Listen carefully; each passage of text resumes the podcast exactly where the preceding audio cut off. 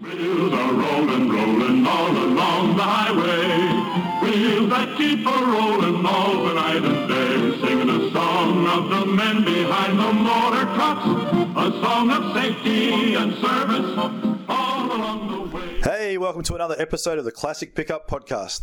I'm your host, Michael Whipps, and I hope you enjoy this episode.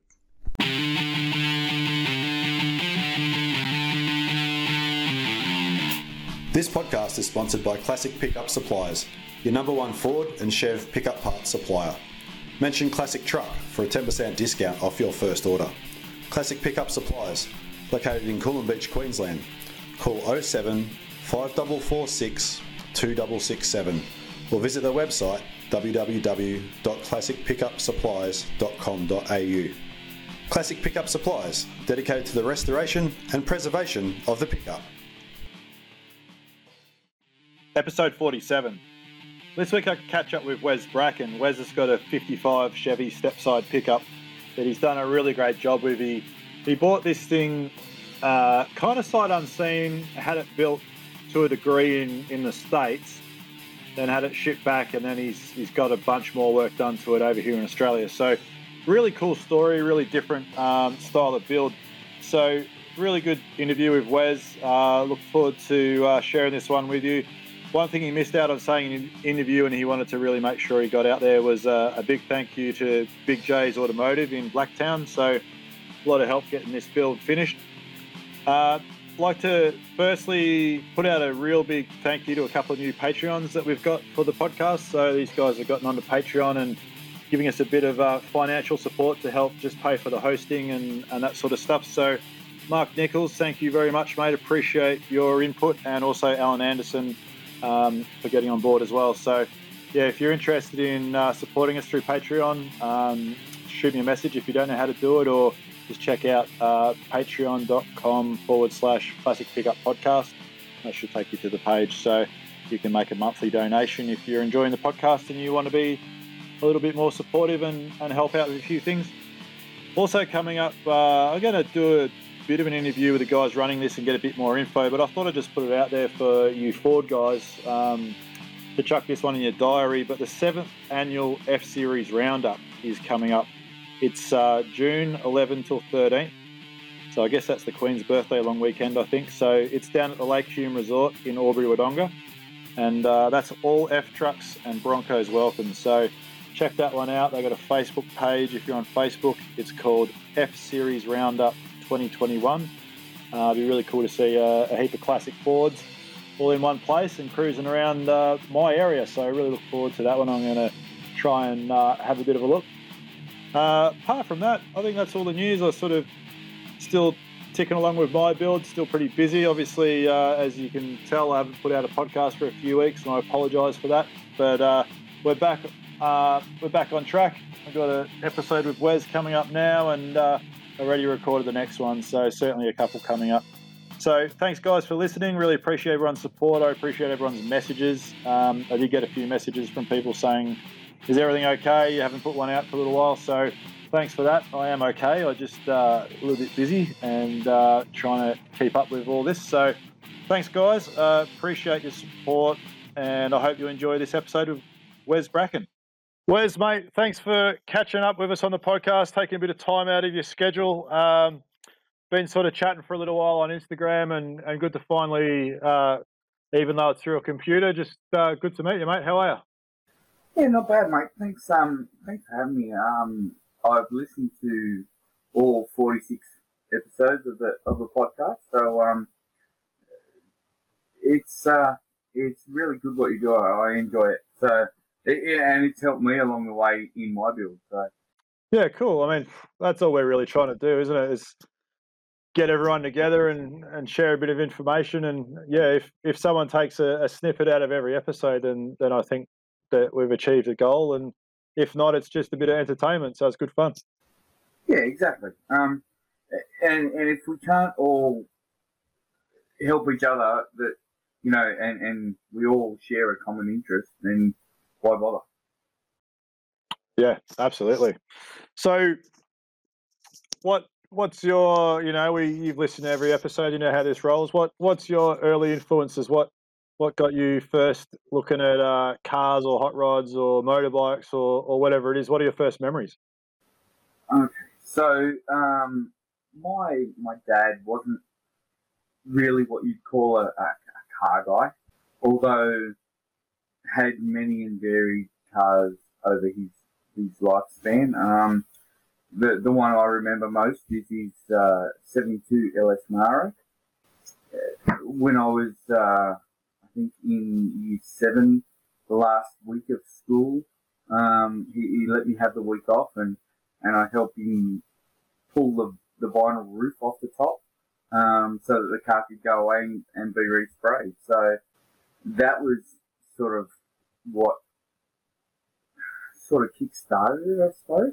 And then he end up he end up swapping that car many years later for an EH Holden that I begged him to have because at, by that stage I was uh, just about 17 and, and ready to start driving. So uh, that never eventuated. That car went to my brother, unfortunately. But um, I, I did get to drive it every so often. And did he do the LS swap in it, or that had already happened? No, no, no, no. Uh, what I mean is a HQ LS Monaro. Like the LS is the, the model. Um, so it wasn't it wasn't a HQ GTS. It was a HQ LS, two door, um, twin headlight front end, um, coming out standard. I think with a 253 4.2 liter V8 um, which we, uh, amongst uh, you know other people, swapped from the 253 to a 308, um, and it was just an automatic. It, it wasn't wasn't a tire fryer. It was just our our family car. Um, I remember driving down the street to home on on the way home when I was sort of six and seven year old sitting on Dad's lap, you know, and he let me steer the car home while he, you know, while we were two or three hundred meters from the house. So yeah, yeah, common a common memory, I think, and you know, I really hope that dads are still doing that now with their kids. You know, like uh, there's laws, and you know we have to follow the laws, and I'm, you know, I'm a bit of a stickler, but you know, you've got to you got to have a little bit of fun, and when it's safe and the right place to do it. Uh, I think that's awesome because, like you know, you remember it to this day as as something that you're fond of, and yeah, I think that's great. Yeah, it's um, it'd still be nice to have that two door uh, Holden, wouldn't it? Uh, there's uh, many unlawful things I do to have that car back. uh, cool. So, so your brother got an EH, and that's what you had wanted. What what did you end up with as your as your first whip? As my first car, um, well, the first car that I purchased, I had uh, four door 1200 Datsun sedan, um, which would make the uh, gutter to gutter guys pretty happy. Um, mm. uh, although I, I, tried in vain to kill that car and, and couldn't, I drove it for about three and a half weeks with no oil in the engine and it just wouldn't die. Um, moving on from that, I went to my, my father and my brother uh, helped me build a VC SLE Commodore, a, 1980 model, um, which uh, which we picked up less motor and gearbox uh, for for a price that we couldn't walk away from, and I think it was like something stupid like a thousand dollars and we put 500 bucks towards it and, bought a motor and gearbox and, and, put it in ourselves. So, and at that stage, I was only just turned 18, maybe, maybe 17 and a half. I, I, I still didn't have my full license, so wasn't very old. Yeah, yeah. And so your brother's older by the sounds of it? Yeah, he's uh, he's eight years older than me. Yeah. Okay, so he's a good bad good bad influence on you. Yes and no. There's there could be more bad than good. Um, although he'd probably say the opposite. There's, there was probably more good than bad. And so, you know, did you were you up in New South Wales at this stage? Still, you, you you're a, you know you you've always been in New South Wales. Was there a, a power to weight ratio when you were on your P's like it was down here in Victoria for us? No, mate, no. When uh, when I when I got my license, uh, there was um, there was a computer test, so you had to go and do the knowledge test, and then you had to to go and do a, a driving test. The day I remember the day that I did mine, uh, it was raining that hard that the, the instructor just said, "Look, I'm not even going to worry about a three point turn or or a parallel path. It, it's raining too heavy. You can't see out the back window. You can't see out the side mirror. Do everything else, and we'll just call it a day." Um, I, I could have done them, but you know, I didn't have to, so that was a bonus for me. And, and the day after I got my P's, I could have gone and bought a, a GTHO Falcon and towed a 23 and a half foot caravan behind it the very next day. Wow, that's cool. When I was in when I was in high school, uh, we, yeah, I I had a Ford Fairlane V8, which is a 302.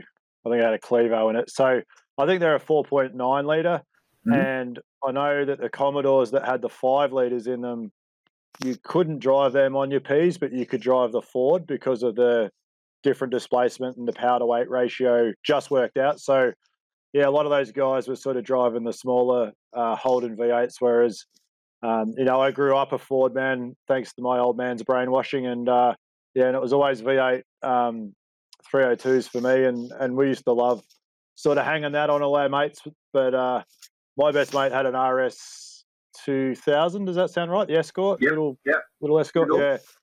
Oh, that thing was quick. used to look, flog the crap out of my car. Look, my, my brother went to school with um, a guy named Mark Delacqua, who you may or may not know the name. Uh, back in the day, uh, he had one of the only um, 351 Cleveland powered RS2000 escorts. Oh, wow. Um, and, and um, that then became blown. He's a a, a, a burnout master, uh, uh, and I think he's uh, I think he's in the Hall of Fame if if they have such a thing. Um, he um, his green escort um, had DMT three five one number plates and and because my brother went to school with him, he built two more after the green one, a red one and a yellow one. And, and when they did the red one, it was driven in as a four cylinder on Friday afternoon and driven out on Monday morning as a 351. And, and just took a weekend and, and there was only, I think, four guys that, that worked on the car. Obviously, didn't have to wait for an engineer's report at that stage. No, no. He, uh, Mark is um he is a, a qualified mechanical engineer now. Um, although he's not someone that can engineer your vehicle. Um, he's not on the um, not on the the Service New South Wales list. And so, so when did your interest in, you know, uh, American style pickups kind of come across? I, I see at one stage you had a, a 72 C10. You know, was that was that the first pickup you had, or have you had quite a few over the years? No, that that was my first. Um, uh, I I was I, I used to be uh, right into EH Holden. Um, I was the secretary of the club for, for four or five years, and and I had an EH panel van that I'd taken the six cylinder out of, and I was putting a Lexus quad cam V8 into with a Eaton M90 supercharger all the mechanical stuff was done. Uh, there was just some wiring that was plaguing the whole build, and I, I couldn't get anybody to help me. I couldn't get anybody that knew these motors to, to sort of diagnose the issue.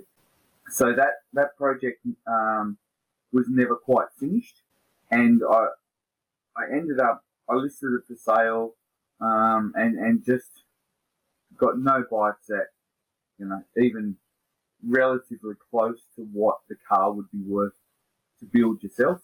I had people offering me stupid sums like eight thousand dollars, you know, when there was there was eight thousand dollars worth of engineering that went into the car, let alone the uh, rust-free body that was, you know, almost rarer than rock and roll shit uh, at the time. So uh, that I had one guy contact me from I think Dubbo or, or somewhere like that, and said to me, "Look, I've got this 72 C10 that's running, registered, you know, a complete package." And uh, he, he wanted to see if I was would consider swapping my EH for that car. And, and after a no-show, um, I sort of had, had put it to bed and, and thought, look, I'll just finish the car and keep it. And um, he contacted me again two months later out of the blue and said, look, you know, sorry I didn't turn up. I, I got called into work of some bullshit story. Um, and uh, actually brought the car down for me to have a look at. Uh, I took it for a drive. Got a mechanic in mind to to have a look at it and, and you know tell me whether it was going to die the day after he took my EH away on a trailer and um, so the deal was done. Um, nine weeks I owned the car for. Um, basically, that 72 C10 was only in my possession to finance my 55. That, that's, it was just a means to an end. Yeah, right. So you managed to, I guess that was easier to sell than the EH was, right? Is, is where that's sort of coming from in the long run, isn't it? exactly yeah. right. Exactly right. I mean, a, a, running registered vehicle in comparison to a half finished project is always going to sell easier. Um, and, and, there was a bigger, bigger demographic. The car actually went down your way somewhere. Um, sight unseen. Uh, I, I advertised it on Gumtree, I think. The guy looked at the photos, rang me, and said, "Mate, the money will be in your account in two days." Yeah, didn't, cool. Didn't want to come and look at it. Nothing. So away it went. And did you get what you kind of wanted for the panel van out of the C10? Um, close enough. Yeah, yeah. About it was about five grand less that I got yep. for the C10 than, than I wanted for the EH, but um, I was already willing to, to cut that five grand if somebody had come to me with, with cash money anyway. So it worked out about the same. Yeah, awesome.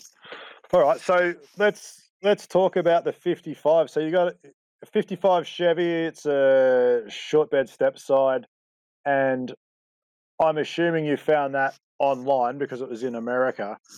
How, tell us a little bit about how that happened. Were you looking for it, or did it just come across? You know, you just popped up on on marketplace, or you know, how did you find the truck? No, no, no. I, I was I was physically searching um, and, and trying to look everywhere I could find within Australia, so I didn't have to go through the whole import process. Couldn't really find anything that was within my budget, and not only within my budget, but halfway decent for that sort of money. So, uh, of all places, I, I, bought my truck from eBay. Now, uh, the the guy that I bought my truck from still has an eBay run, ad running. Um, if you type if you go to eBay and type in 55 Chev pickup, you will see his ad. I'm not going to say who he is. If somebody came to me and said, would you buy another car from him? It would be a very, very hard decision. But knowing what I know now, look, for what the car owes me, I stole it. Um, and, and would I go through it again? Maybe if if the transfer of funds could happen differently, um, because basically uh, I contacted him. He stepped me through the whole process. Uh, basically, I had a fifty percent deposit.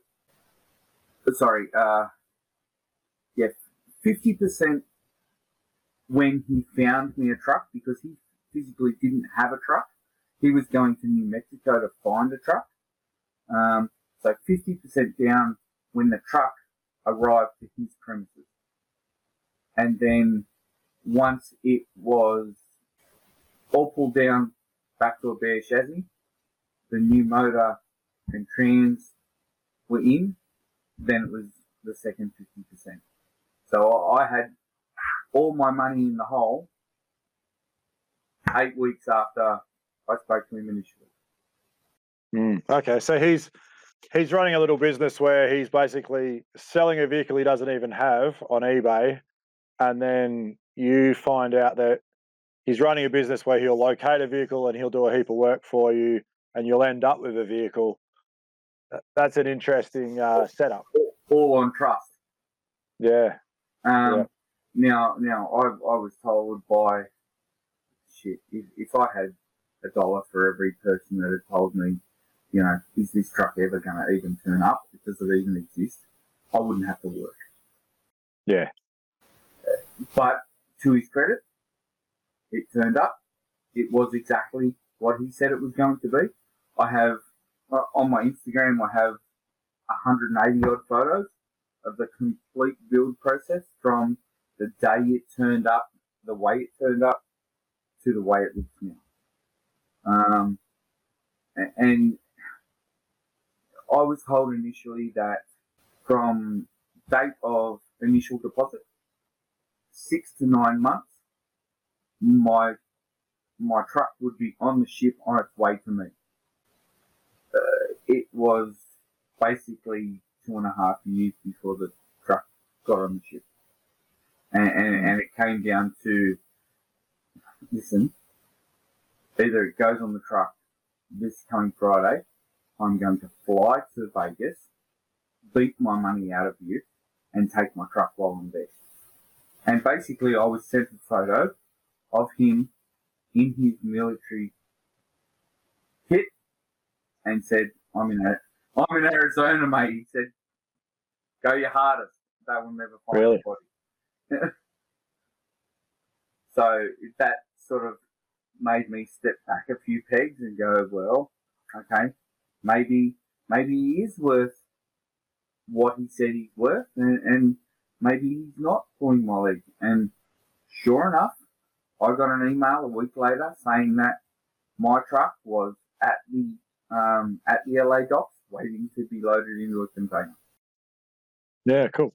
So, so did he initially? You know, did you have a it'll have a Mustang 2 front end, it'll have a crate 350. Was it was it like a stepped out build that yep. you had did you have any options on that? Like could you say to him, No, I want whatever, I want a different motor or I want a different suspension, like you had some options or was it this is what we do, that's what you're getting? Um for for the set base price, there was a set list of inclusions. Yes, it will be a small block Yes, it will have a Mustang 2 front end. Yes, it will have a, a Turbo 700. You know, yes, it'll have um, an ididit steering column with, you know, you pick the steering wheel and, and we'll put it on for you. Um, yes, it'll have brand new bedwood stained whichever color you want. Uh, it will have the interior whichever color you like. It will have whatever paint color you like. Um, initially, I said to him, "Look, I want a patina look. I don't want it painted. Um, however you find it, that's how I want it." Um, and, and, he basically he refused that and, and, said, "Look, that's not the way we do things.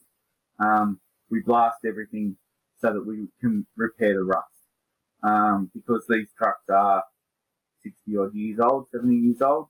So, you know, we, we want to make sure that we're doing the right thing by you, and I'm not sending you a, a container full of Swiss cheese, basically. Yeah.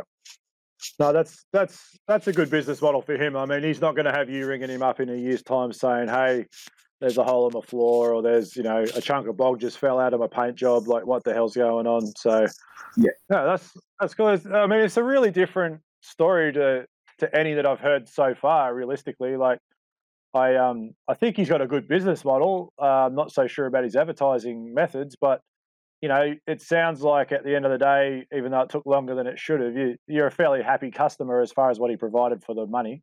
Look, um, if if the worst thing to come out of the whole thing was the amount of time that it took for the truck to get here, then I'm years in front. Hmm. Yeah. Uh, you know, I, I, I've sort of done some rough sums and, and looked at what it would cost me to build the truck or, or, or to import a, a basket case, let's say, because that's the way it turned up to him. Import a basket case and redo the truck here to exactly what he did there. I saved 40 odd grand. Yeah, I mean, he, he can go down to Brothers Trucks and get a patch panel, or, you know, he can go to LMC or, or wherever he needs to go to get the bits. You know, he can go and pick up a crate motor every day of the week because they're sitting on a shelf at Pep Boys, probably, you know, like that's, Yeah. that, yeah, that's not a bad, that's not a bad way to, to look at it. And so, did you ever have a conversation with him as far as there's certain things here in Australia that we we can't get engineered, so I don't want you to do this, this, or that, or or was it his his plan was pretty basic and you were confident that you could do some extra work later and get it engineered? How did that work? So it was, um, it, it turned out for the best for me. Uh, our mutual friend Troy Brady happened to be, and, I'd used Troy prior to this for the initial engineering for my EH. So I already knew Troy. He was going to SEMA that year. And, and where my truck was being built was 15 minutes down the road from SEMA. So Yep. I, I, I said to the guy in the US, look, I've got my engineer coming to SEMA next week. Can he come there and can he go through with you what is required by law in New South Wales? And and he was totally for that. You know, he um he said, yeah, look, that's no problem.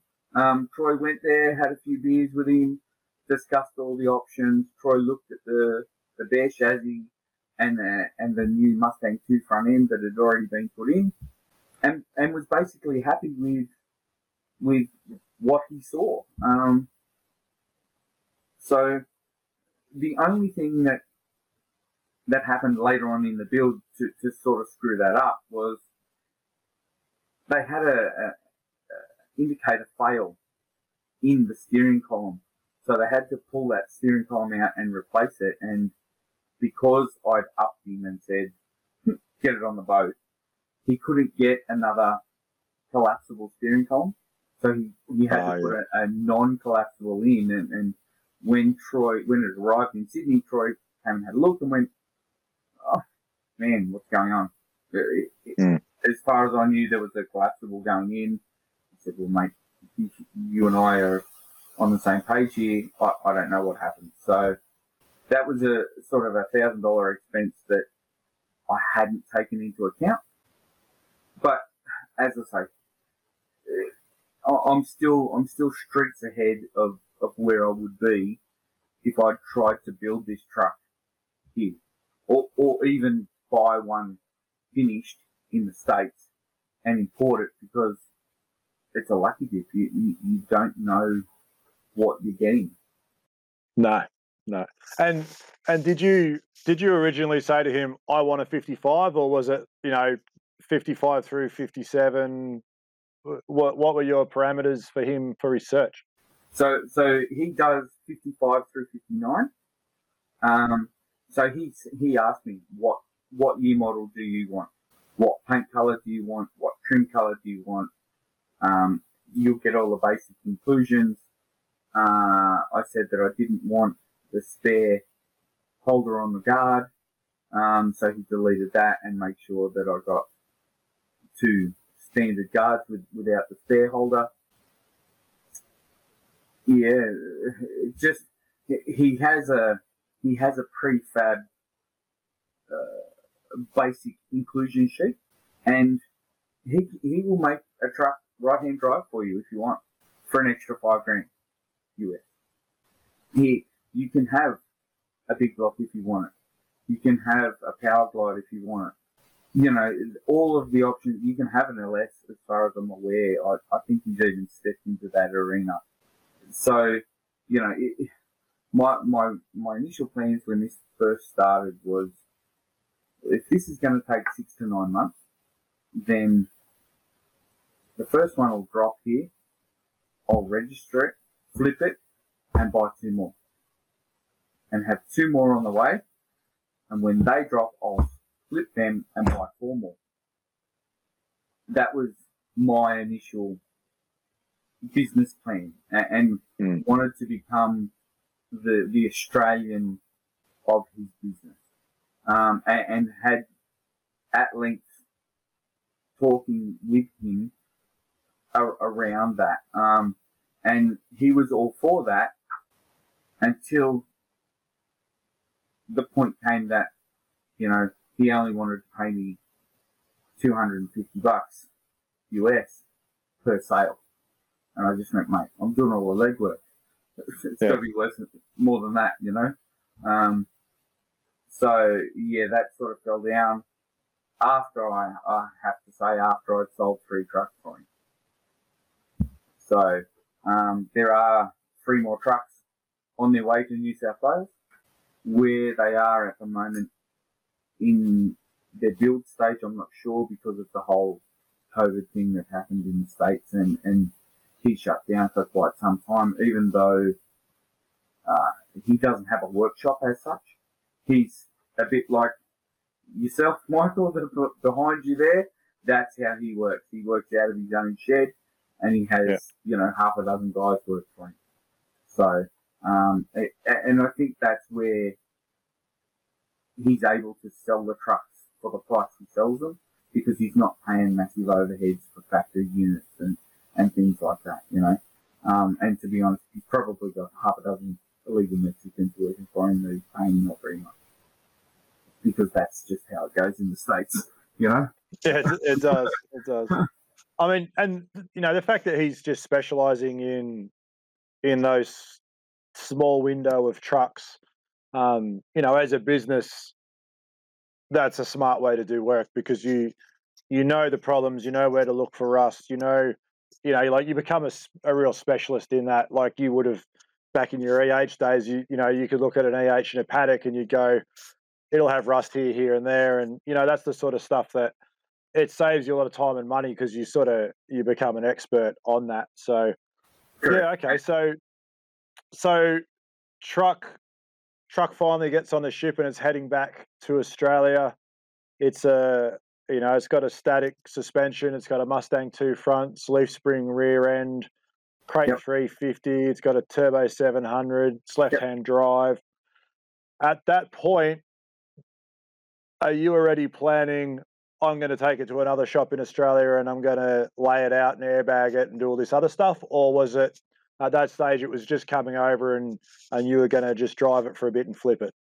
18 months after, uh, or sort of, you know, 18 months when it should have already been here for nine months, it, it was still, we're going to flip it and we're going to order two more and, and we're just going to go ahead with this. Yeah, okay, it, it, the time frame fell down a little bit, but hey, that's building cars, shit happens. The, um, and I, and I sort of investigated why that sort of was the case because he, he runs his shop like a production line. He only works on one car at a time. So, and apparently the, the paint shop he was using had a pretty shitty painter and he got seven trucks back with runs in them. So he had to have them all repainted because he wasn't happy with the finished product, which is a, a, a plus for, for him, you know. Um, if he wasn't happy with it, then it got redone. The, only problem with that was it put everybody else in the line behind those trucks back held along that hook to rectify. So yeah, uh, 18 months it was still get it here, register it, flip it, and get two more on the way. Um, once it got to two and a half years, it was, well, this looks like the only truck I'm ever going to get. So, uh, let's just do what I want to this one. Um, my, my grand plan was after flipping a couple, ordering one that was, had a blown, blown big block, um, you know, airbag, air, you know, everything I've wanted to do or, or, I've done to my truck now, by the big block, uh, would, would have come already done from the States. And, and after speaking to a very good friend of mine who airbagged my truck, the very, very talented Mr. Jason Luttrell um, from Twisted Garage, uh, him and his boys do amazing work. Uh, I'm sort of thankful that all of my suspension work was done here because some of the stories he's told me for, from guys that have imported trucks that he's had to rip everything out and start all over again. It, it, I'm just so glad that I didn't actually go down that track. Yeah, no, totally. And from you know, from my point of view, from the outside, doing a bit of pre-interview research on on your build, you know, you could have put your hand up and, and said you're a bit of a genius because I I looked at it and went, that's awesome what he's done. He, you know, you've you've got all the body work and the panel work and and the wiring and all that stuff that is off the shelf everywhere in the states and is easier to do over there done it's come over here, not quite stock suspension, but not bad. And then you've taken it to one of the, the best shops in Australia, putting out really high quality uh, suspension work, and and then they've gone and done it to our Aussie engineering specs, and that's that's pretty much the only way to do it. You know, like you say, if you'd got someone in the states to do that, they would have put one of these right angle step notches in it, and or done a really bad C notch, and and you would have been tearing it all out. And and it's such a common story. Yeah, that's that's exactly right. And and look, um, it, it, arrived as I said. Troy looked at the car and was was happy. And, and then I decided that Jason was going to get the car. He was going to bag it. But before it even before I even rang Jason, I rang Troy and said, Troy, right, this is what I want. Can I do this? Uh, uh, is it going to pass, or am I going to, you know, throw 20 grand down the drain or, or, or you know, have a car that I'm going to have to go and, and race down the race, down the strip and that's all and have to train load it everywhere or, you know, can I actually drive this and have it registered? and, and, thankfully, I, I can't, I can't stress enough to anybody that's going to build anything, truck, mini, doesn't matter what it is. If you're going to modify it, talk to an engineer before you even spend your first dollar. Talk to an engineer because if you spend money and you haven't done it, you may as well take that money and throw it out on the road because that's all it's all it's good for. Yeah, and, and it's it's a, it's a real trap. You know, we're we're going to have um, good mate of mine, Josh Carter. Uh, we spoke to him in one of the first episodes. He's got he had a, ni- a really nice '52 Chevy pickup, and he's ended up selling that, and he's got a suburban on the way now. And and when he was shopping for his suburban, you know, we he'd be we're sending each other sales and photos, and and these great looking Suburbans and awesome patina, like everything he wanted. He'd send me, you know, what do you reckon? And and you'd have a look, and and they've literally just butt welded an over front clip to the old chassis and like just done all this really, really scary stuff. And I'm like, dude, you're never going to pass that here in Australia. Like, you're going to have to find another whole new original chassis and start again. I was like, it looks good, but it's not good. And and in the end, we've actually we'll talk about it a bit more on another podcast. But he, he's basically got an unrestored suburban coming that is a blank slate that we can build up. And you know, you you could easily have contacted someone in America and they could have put a any one of a number of manufacturers airbag chassis under that truck yeah. and you would have all sorts of troubles in New South Wales right now trying to register it. So exactly right. I mean, I, have spoken to a few guys that say, you know, can I bring in a 59 truck? You know, I love it. It's a TCI chassis and it's got this and it's got that and it's bagged and it's, you know, it, it lays out. And I'm like, dude, don't spend your money get detailed photos, videos, take those to an engineer and talk to him first because it's six upwards of sixty grand you're talking about throwing away. When when it's all said and done, it, it's, it's I, I don't know anybody that can afford to throw that amount of money down the drain. No, no, but uh, yeah, I mean that's buyer beware. So, so let's talk about it. You you got a parallel four link in the rear. Um, what what was the the setup there? Did you did you have a ride height plan? Was it lay frame? What what were you sort of envisaging? And and you know what did the guys at Twisted um, come to you with? Look, uh, I had I had Jason come to my home, have a look at the truck before it went there. We had a good conversation about what I wanted. Basically, he said, I just said, look, mate, just make it as low as you can get it. Don't uh, don't care how you have to do it. Just make it low. Look, I, I'm I'm a diesel mechanic by trade, but I've been out of the trade for twenty odd years. So I have some mechanical aptitude. This is way out of my area of expertise. So, and, and I've heard you say before that, um, you know, some people go to work and push a pen all day and have no mechanical aptitude, so they pay someone to do it. I have the mechanical aptitude. I just, I'm time poor. I, I drive a truck for a living and um, I, I work 70 plus hours, five days a week. So when I get home, sleep and food is about all there is. And, and the weekends are, are spent with family. So, you know, I don't have the time to be spending, you know, 9, 10, 12 hours in the shed every weekend to, to build a truck. So I just figure that, you know, I want it done properly. So I'll pay the best guys in the business to do it right the first one. Hmm. Yeah. No, that's that's a good game plan. It definitely, you know, you see my truck sitting in the background. I haven't I haven't touched that thing in a month, you know, and it's really frustrating and and it's because I have to spend time with my family. I've had my in-laws here for a week.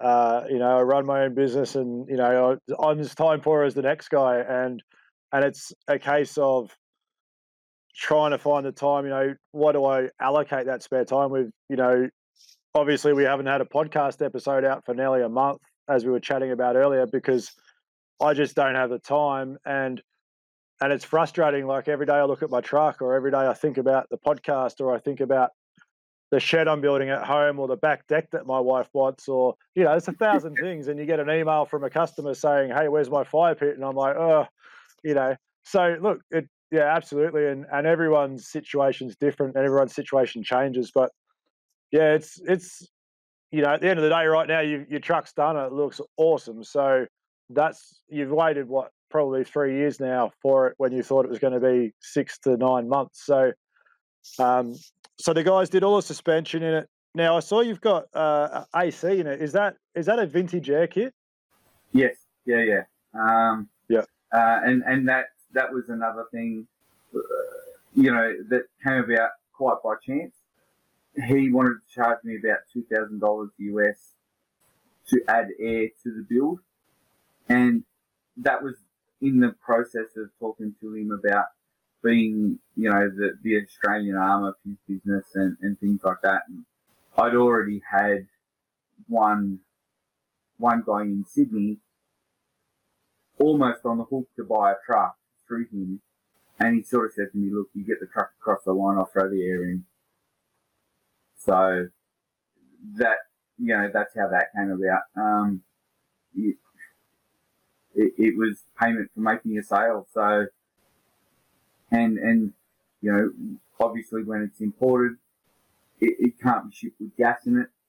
Um, so yes, it was all it was all done over there, but hadn't been tested because they couldn't gas it it came over here. I had one guy look at it, and he basically said, oh, "Mate, they've, they've forgotten to hook up all the cables to the to the you know controls on the dash." I, I stuck my head under there and had a look and went, "I could be wrong, but they look like little resistors hanging off the bottoms of the slide controls. I'm pretty sure this doesn't have cables at all." Um, so I quickly found out which guys to take it to and which guys not to take it to. Yeah. Be- because Troy, one of Troy's stipulations is it obviously has to have a working demister.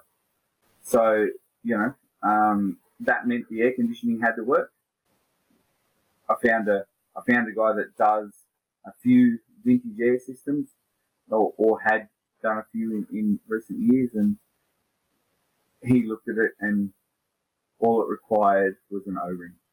He, he put a bit of gas in it, tested it, had a bit of a, a, a weep overnight. They pulled one fitting off, saw that there was a busted O-ring, replaced it, and job done.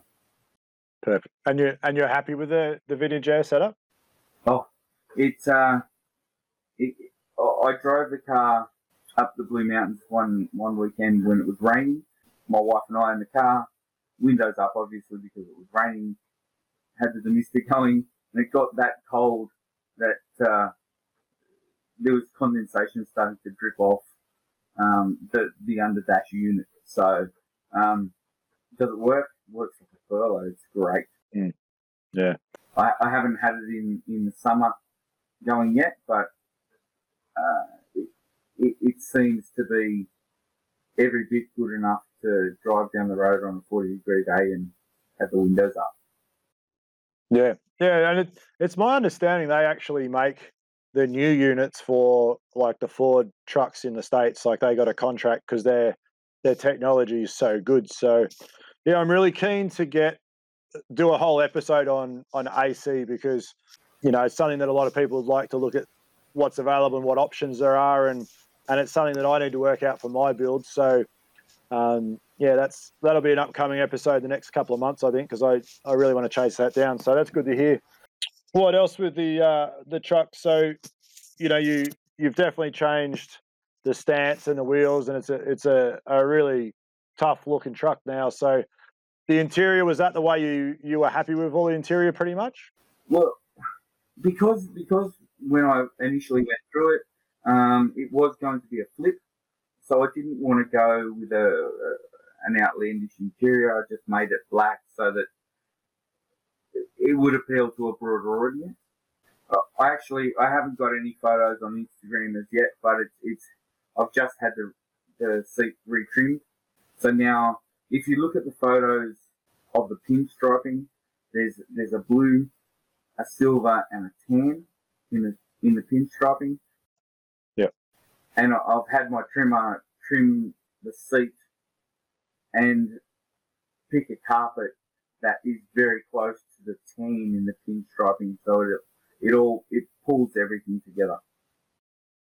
Yeah, nice, nice. And you got you got the pinstriping done there by Alan Smith, the the legend. It looks, yeah, yeah. He is he is the gun pinstriper. And that's something that you've always wanted, like you pinstriping something that's you love it.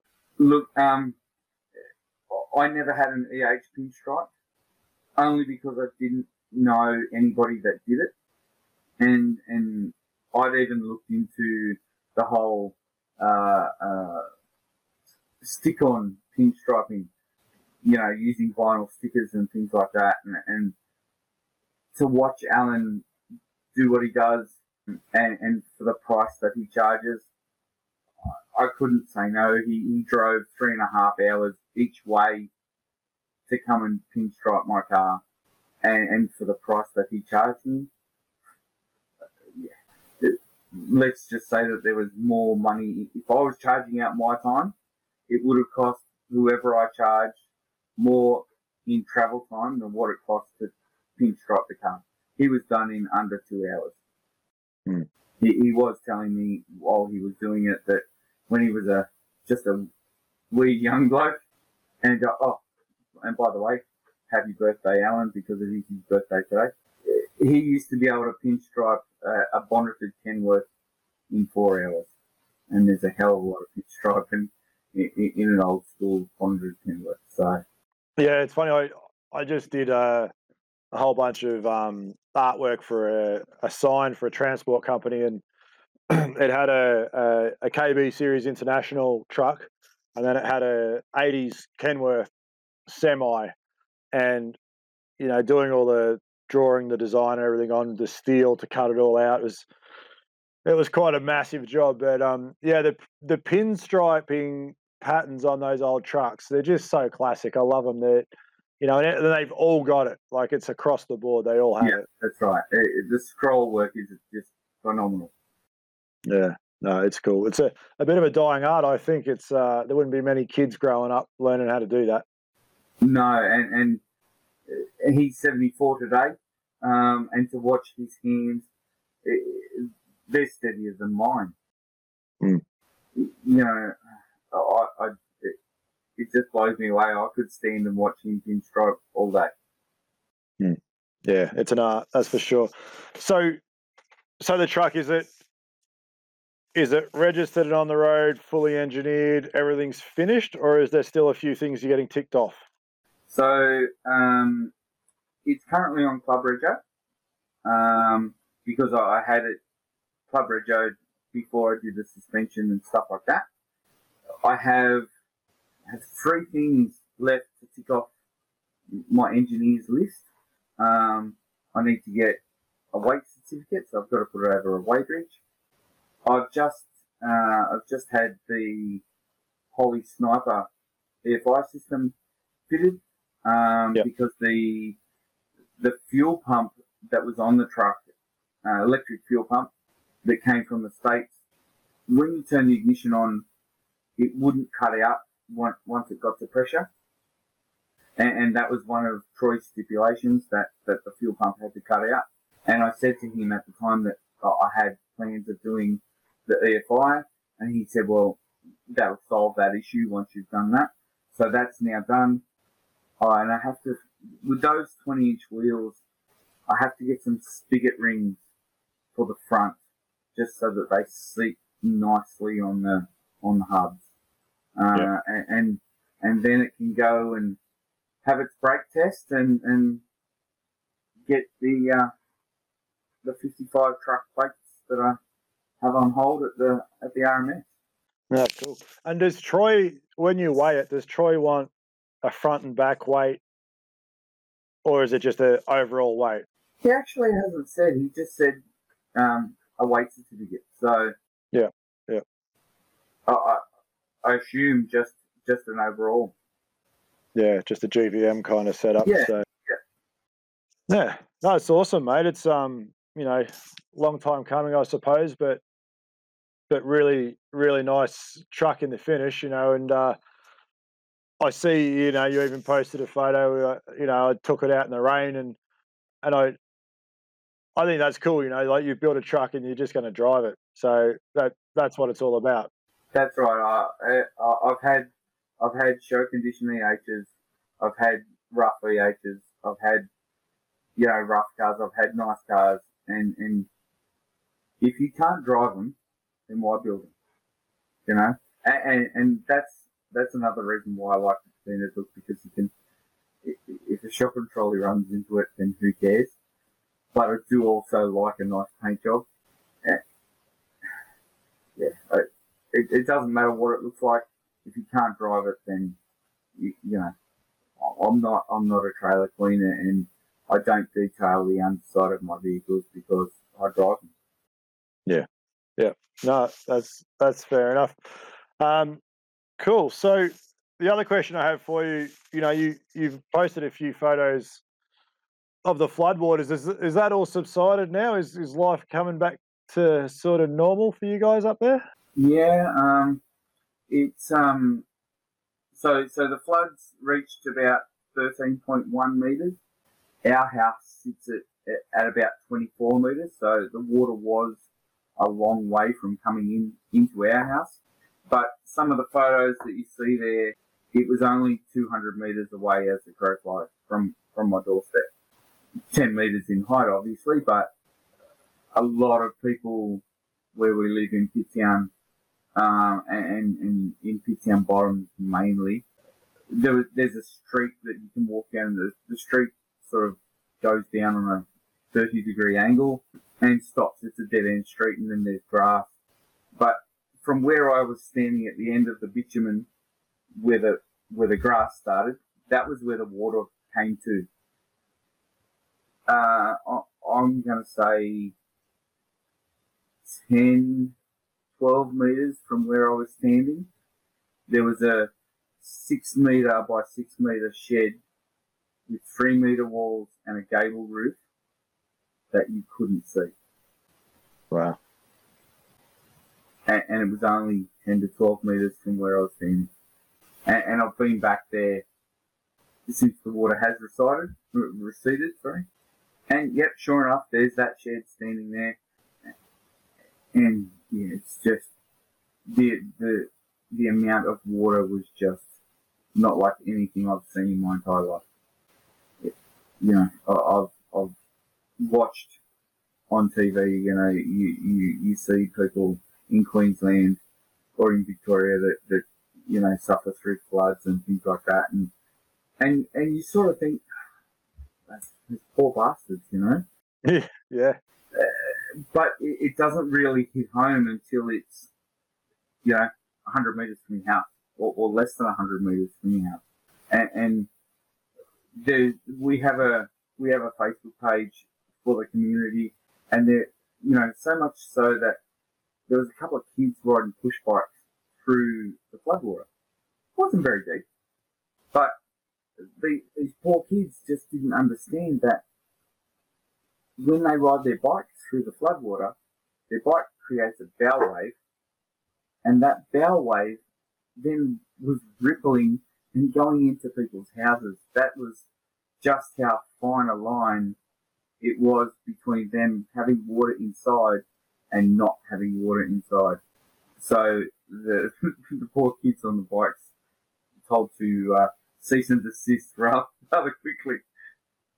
Yeah, we I I went to high school in a little town called Benalla down here in country Victoria, and I remember back in 1993 we had some major floods through there, and same thing. You know, the shopkeepers had sandbagged as much as they could up all their windows and doors, and and the floodwaters were at that that just that level. It was about three feet deep through the main street, and and a couple of dickheads in four wheel drives decided to go for a drive through the middle of it, and every shop got filled with water, and you know it's uh, people don't know, they don't understand, but it's it's just you don't need to be there, just bugger off. But no, I'm glad to hear that that you you know that you personally didn't get flooded and that you know that it's all subsided. It's it's not floods, it's bloody fires or something. There's always something going on around the country. Yeah, that's right. Um, and uh, you know, I, I'm I'm an RFS member also. So you know, last year we were we were dealing with fires, and, and this year, yeah, yeah, even last year we had a, a minor flood, or what you would call minor now after this recent one. Last year they were calling it a once in 50 year flood, but that didn't even have a patch on what we've just seen. Yeah, that's right. Yeah, no, it's, there's a lot going on. I, I was on, I'm a CFA member down here. I was on the truck today. We had a lightning strike up up in the bush, so thankfully it was. Um, I think the rain put it out, or it was a false alarm. I'm not sure which, but we got turned around. So um, no, that's good. It's good to see. Uh, you know that community spirit, I suppose, is what it's all about too. You know, when you live semi-rural, it's uh, it's important. Yeah. Well, I mean, you know, yes, yes, we're we're semi-rural, but you know, I, I'm on a 550 square meter block.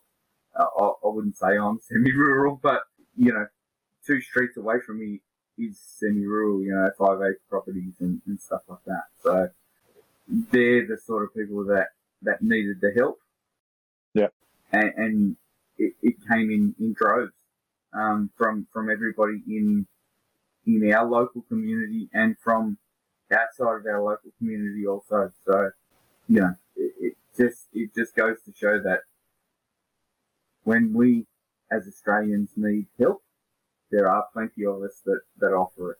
So Yeah. No, absolutely, absolutely. Cool, mate. Well, look, we might wrap it up there.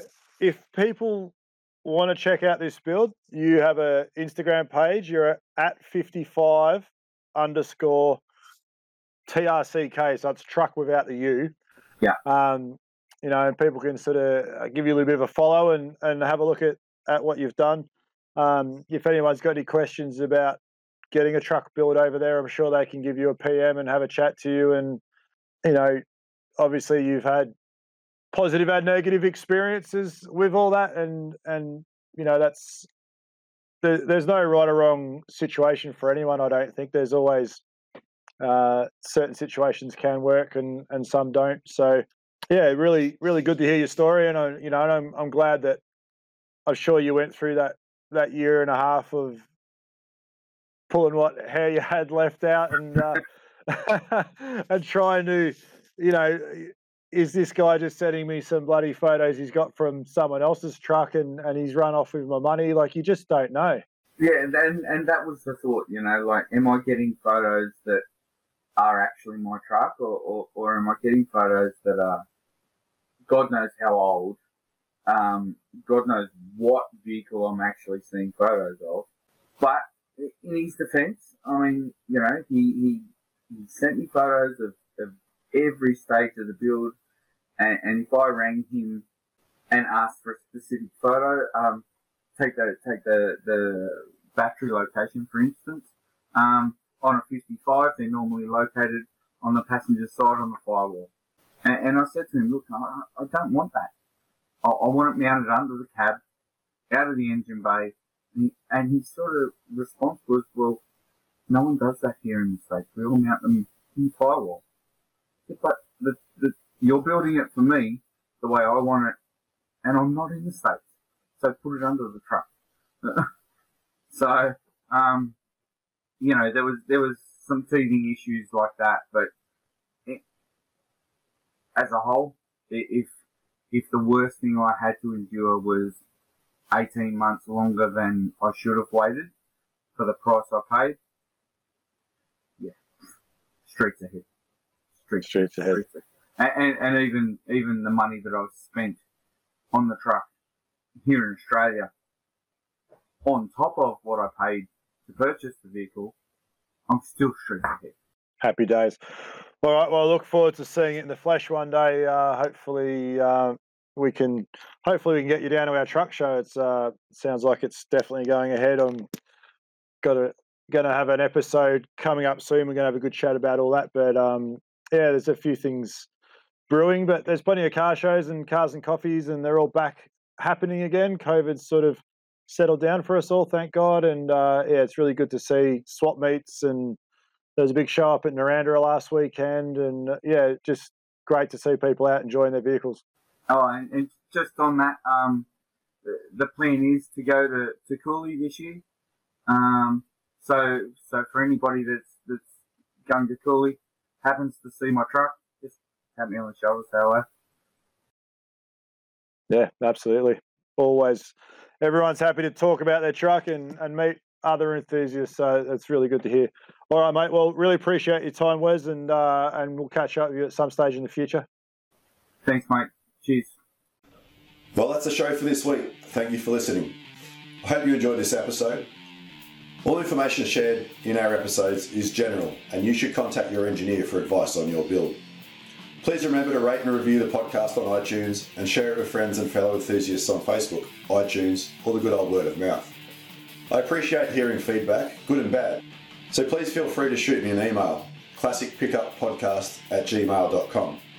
If you are interested in advertising on the podcast and have a relevant business, please get in touch. And finally, if you have a project you're building, it can be hard to find the time to work on it. Just spend 15 minutes a day, even if you only unbolt one panel or mount one bracket. You'll be amazed at how quickly it all adds up. The music you hear in the background of this podcast is called Hammer On Down by Uncle Bonehead. Until next week, enjoy the ride.